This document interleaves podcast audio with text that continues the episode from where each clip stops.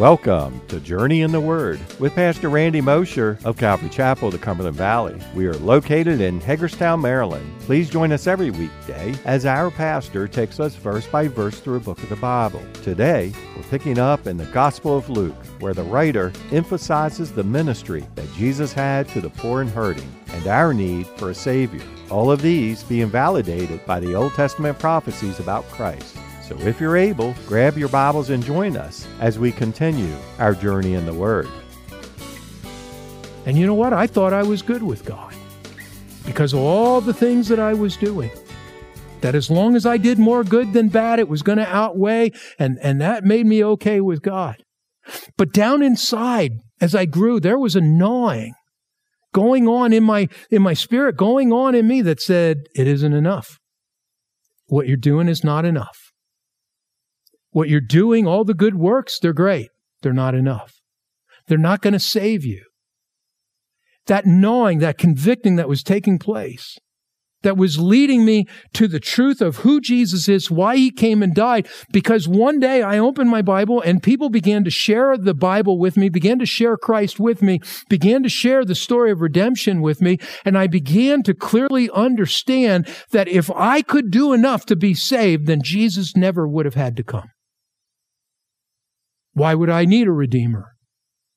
But I began to see in the scriptures that I needed a redeemer, that I could not redeem myself. Now, here's my point. Where did that come from? Where did that understanding begin? What started the gnawing in my spirit that caused me to realize it's not enough? It was the with relationship of the Spirit who was with me. He's with you. If you're in faith in Christ today, you're in Christ today because somewhere along the line, the Holy Spirit began to convict you of sin, began to make you realize who you were in light of who God is, made you aware that He existed, even. Got you to take that look. And even after salvation, the Spirit continues to be with us as He leads us and He continues to convict us of sin. Ouch, that day to day kind of sinful stuff that we can still find ourselves in our flesh walking in at times. Ooh, man, He convicts us of that and He keeps us focused on our relationship with Jesus, you see. So He's with us. We have that first relationship. And then when you accepted the truth uh, that, that the Spirit was revealing to you, placing your faith in Christ, the Spirit then in that moment took up residence in you. In that moment of time when you now stood wherever you were and you recognized who Jesus was and why you needed him and you cried out, Lord Jesus, I need you.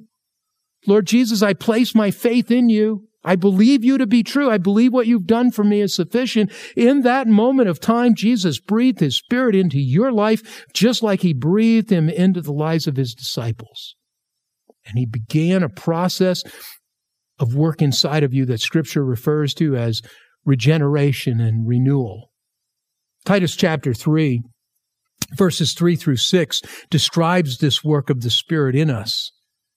And Paul, or Titus, in, in Titus, it tells us in chapter 3, beginning in verse 3, for we ourselves were also once foolish, disobedient, deceived, suffering, or serving various lusts and pleasures, living in malice and envy, hateful and hating one another. But when the kindness and the love of God our Savior toward man appeared, not by works of righteousness, it isn't a matter of scales, right?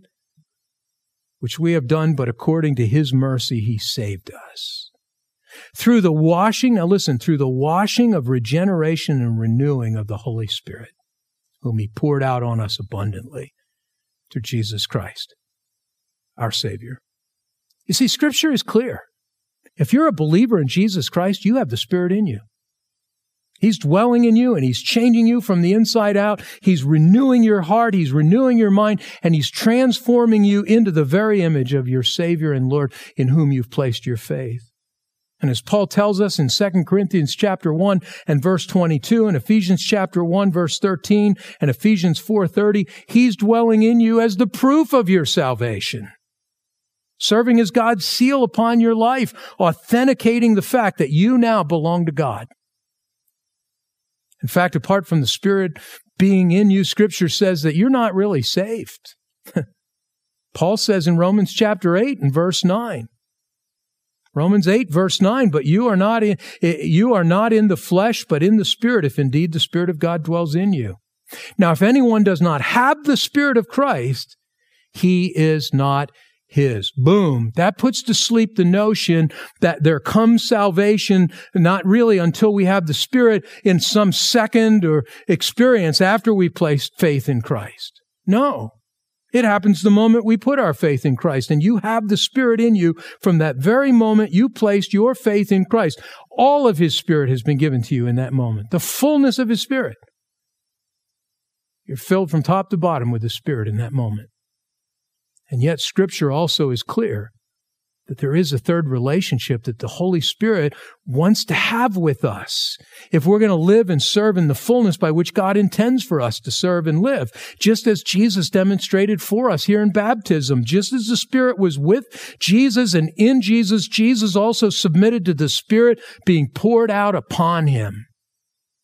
And that's what's happening here in our text. First, he submitted to baptism with water, but then he submitted to the baptism of the Spirit. Why? Because he was now being anointed and empowered for ministry. And as we're going to see shortly, the very next thing is that Jesus will be led from, by the Spirit from this moment on. And that, my friends, is the primary purpose of this third relationship that the Spirit desires to have with us. It's about being anointed. It's about being empowered for ministry and service. It's God's enablement for the work that He's called you and me to do as His servants and to empower us to live in such a dynamic way that our very lives testify of His power that's resident in us. Now think about it. Isn't that what happened with the disciples? Although they had the Spirit with them and living in them prior to Pentecost, they were still unprepared for the ministry that Jesus had for them. They were living with an inward focus, even holding up out of public view in an upper room. But God wanted to turn their focus outward, to, to, to, to move upon them in such a way that now they could begin moving forward. And at Pentecost, when the Spirit came upon them, they exploded spiritually. They suddenly and powerfully emerged out of hiding and they hit the streets like that, whatever it was that hit my backyard a couple of weeks ago and blew those trees over. Just exploded in a matter of minutes. And then that's what it's like instantaneously. They became powerfully bold witnesses for Jesus. And in fact, out of this explosive empowerment, the church was born. You see, this upon relationship that the Spirit wants to have with us is a baptism that ultimately has to do with the externally manifesting the powerful things that have happened to us within. It's about anointing and empowering us for the Christian life and service, and it's an anointing and an empowerment we need in our lives. We desperately need. Now, I know that some Christians are uncomfortable with the terminology. They, they don't like the term baptism in the Spirit in large part because of the unscriptural nature of things that they've seen associated with that term in Christianity today, the spiritually crazy kind of stuff that gets attributed to it. So listen, I'm just going to say this. Call it what you want. Call it the outpouring of the Spirit. Call it the overflowing of the Spirit. Call it the fullness of the Spirit. Calling the filling of the Spirit. Call it what you like, but call on God for it because it is absolutely scriptural and you need it if you're a believer. And as far as the argument of whether or not this is a second experience or not, I, I would suggest to you that scripture is not definitive on this issue. And, and, so we don't need to be dogmatic about it. Granted, there is evidence in the scriptures that point to this relationship being the result of a second experience, something that occurs after salvation. And yet there are also cases where it seems to coincide with salvation. Folks, sequence is not the issue. Sequence is not the issue yieldedness to it is the issue.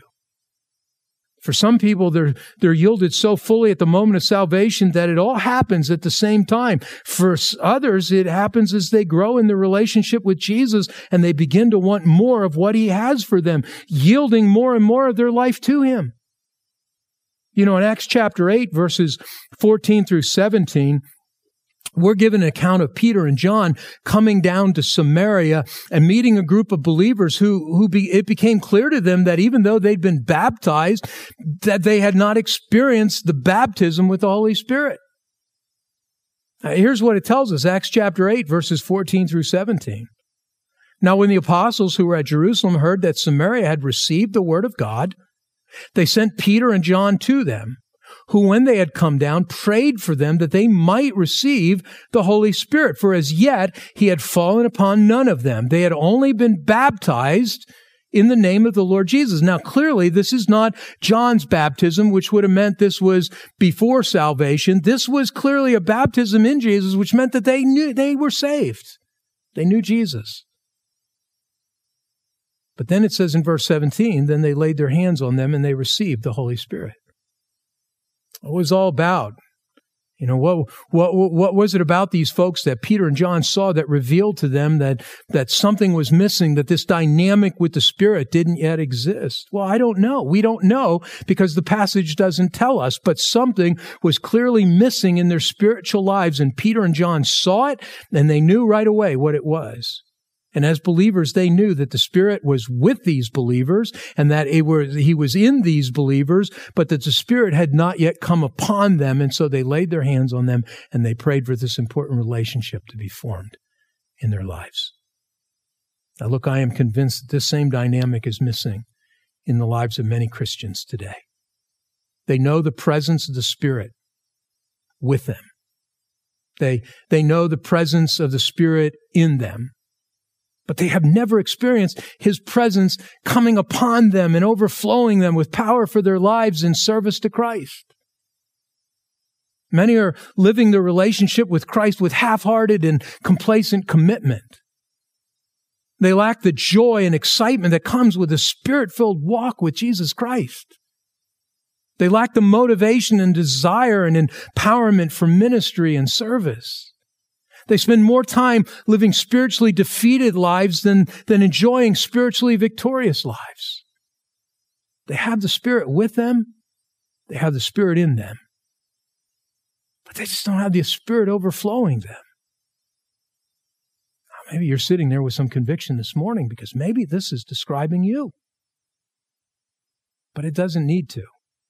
It doesn't need to because the Holy Spirit is availing himself to you in all three of these important relationships. As a believer, you can know with certainty that the Spirit is both with you and in you, but He also wants to come upon you. And He will if you'll receive this relationship with Him. And it's not a relationship that's complicated or hard to obtain. There's no special formula to, to, to, to receive it. You know, I, I grew up in circles of Christianity where, where you were told that you had to wait. You had to wait. You had to go to the altar and you had to wait a couple hours. You had to wait. You had to wait a set period of time. You had to wait. You had to show some sincerity. You had to do certain things. You had to do all. No, no, listen. In fact, scripture tells us that God is willing to give us this relationship with his spirit if we'll simply ask him by faith for it. Just like we ask by faith for Christ to, to save us. It's the same idea as Jesus so plainly tells us in Luke chapter 11, beginning in verse 9 through verse 13, Luke 11, verse 9, he says this So I say to you, ask, and it will be given to you. Seek, and you will find.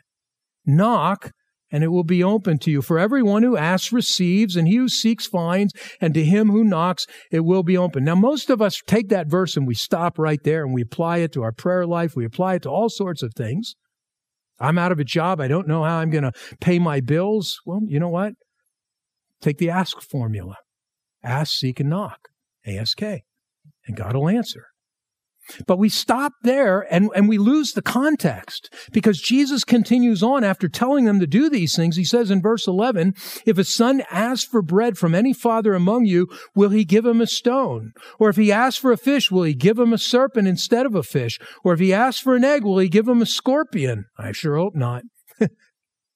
If you then, being evil, know how to give good gifts to your children, now listen, if you then, evil, being know, know how to give good gifts to your children, how much more will your heavenly Father give the Holy Spirit to those who ask Him? Just ask with believing faith.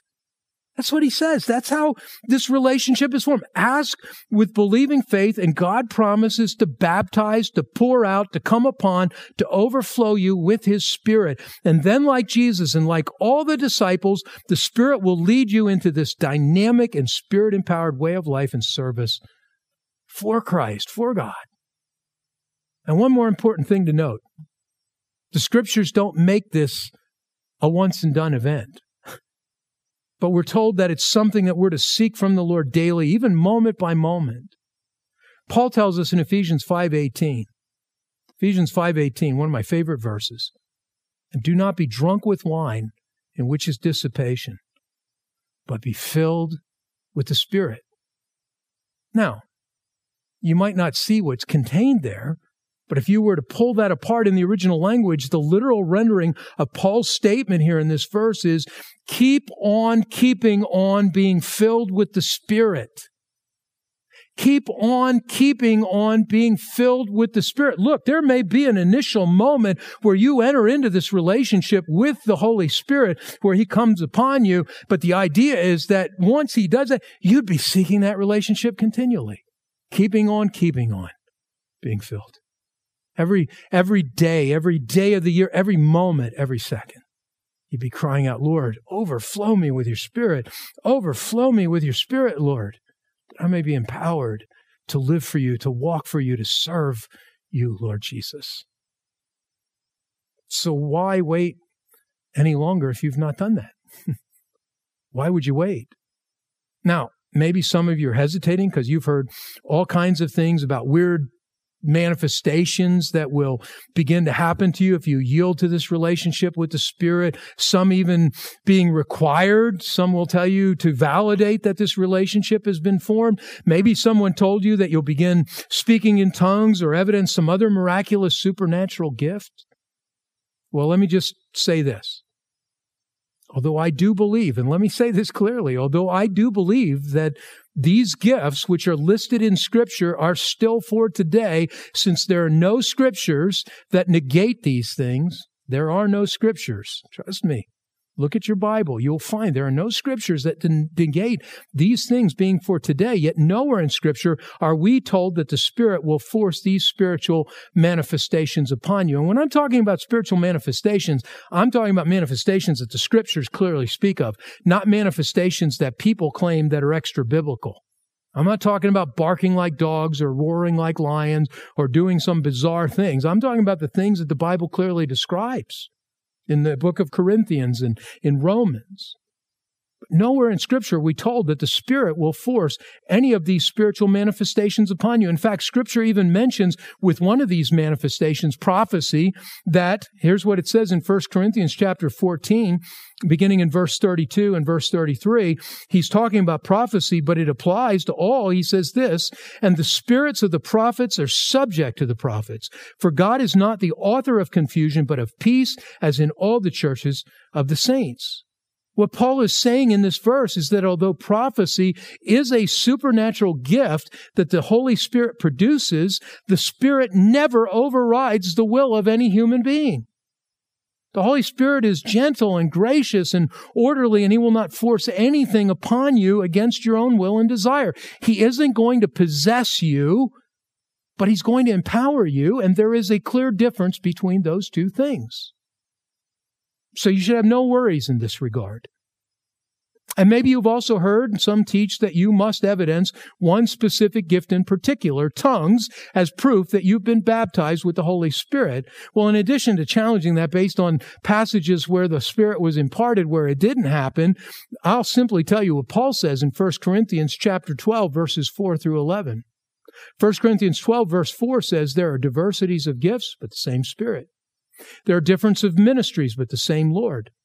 And there are diversities of activities, but it is the same God who works all in all. But the manifestation of the Spirit is given to each one for the profit of all. For to one is given the word of wisdom through the Spirit to another the word of knowledge through the same Spirit, to another faith by the same Spirit, to another gifts of healings by the same Spirit, to another the working of miracles, to another prophecy, to another discerning of spirits, to another different kinds of tongues, to another the interpretation of tongues.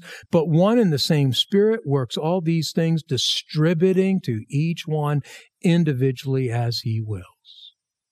You see, although there are spiritual gifts, the Spirit gives them as He wills. In other words, He distributes them as best fits the needs in your life and in the life of the body of Christ. And that precludes any one gift being manifested in every person who the Spirit has come upon. In fact, when it comes to the issue of tongues, even Paul says very clearly, do all speak in tongues.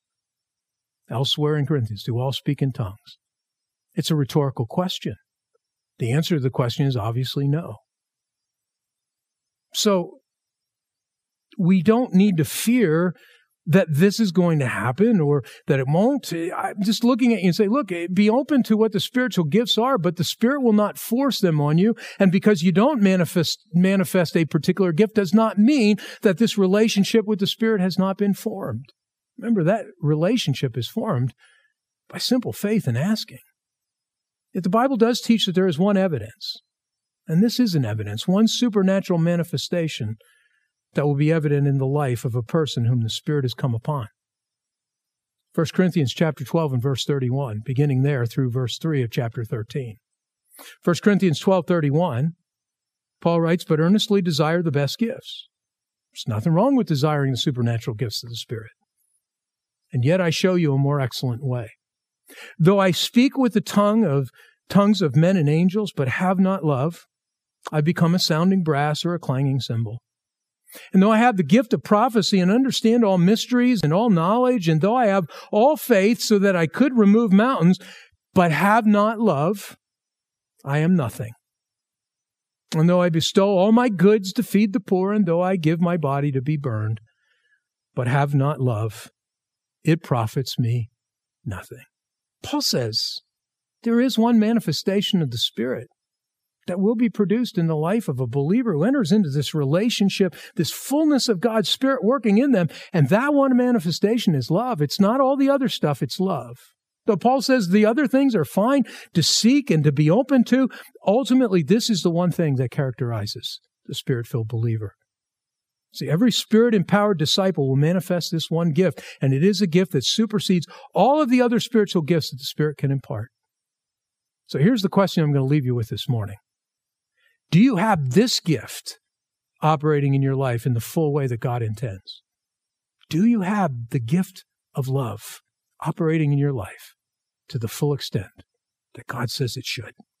If not, then the solution is simple. It's to yield to the same empowerment that Jesus yielded himself to as his baptism, demonstrating that for us, and, and ask God to come upon you and overflow you with his spirit so that he can not only empower you for the work that he has for you as a believer, but so that he can manifest in you the greatest gift his spirit can bestow on any one person, the greatest gift needed in the church and quite frankly, needed in our world today. Supernatural, spirit generated, spirit empowered love. Love. So Jesus has told us about spirit baptism, about this relationship. And Jesus has shown us through his own baptism to each of us what we're to submit to by himself submitting to this same thing. So why would we hesitate to submit to it either? If you've not yielded yourself to that coming upon, that high experience with the Holy Spirit, why wait? You don't know what you're missing. It's an awesome release of God's power in your life for the work of ministry. The great men and women of God have given themselves to this. I was just reading in my uh, devotional, I've been working my way through a, a book written by Andrew Murray, the great prayer warrior. And he spends half this book talking about the need in the life of a true disciple of Christ for the baptism of the Holy Spirit. If you follow A.W. Tozer's writing, you know that Tozer believed this and submitted to it. Why would we not? If God is offering us, our good Father offers us this blessed gift so that we can not only live for Him, but like the disciples, we can come out of hiding and boldly be witnesses, doing and saying things that, that you and I, by our own, our own abilities, could never do. Know, I'm just going to tell you, when I step into this pulpit, I guarantee you I'm crying out long before I ever step into here, Lord, baptize me anew with your Holy Spirit today. Overflow me with your Spirit. So that what will come out of my mouth and be said will be things that will impact the lives of people. Because I know my words will go out and fall off. But God's words going out, spirit empowered, will pierce your hearts. We all need this. Let's yield to this. Thank you for joining us for another episode of Journey in the Word, a verse by verse teaching ministry of Calvary Chapel of the Cumberland Valley. If you would like to listen to more teachings or find out more information about us, go to www.journeyintheword.org. That's www.journeyintheword.org. Thanks again for listening. We hope you'll tune in for our next episode as we continue our journey in the Word.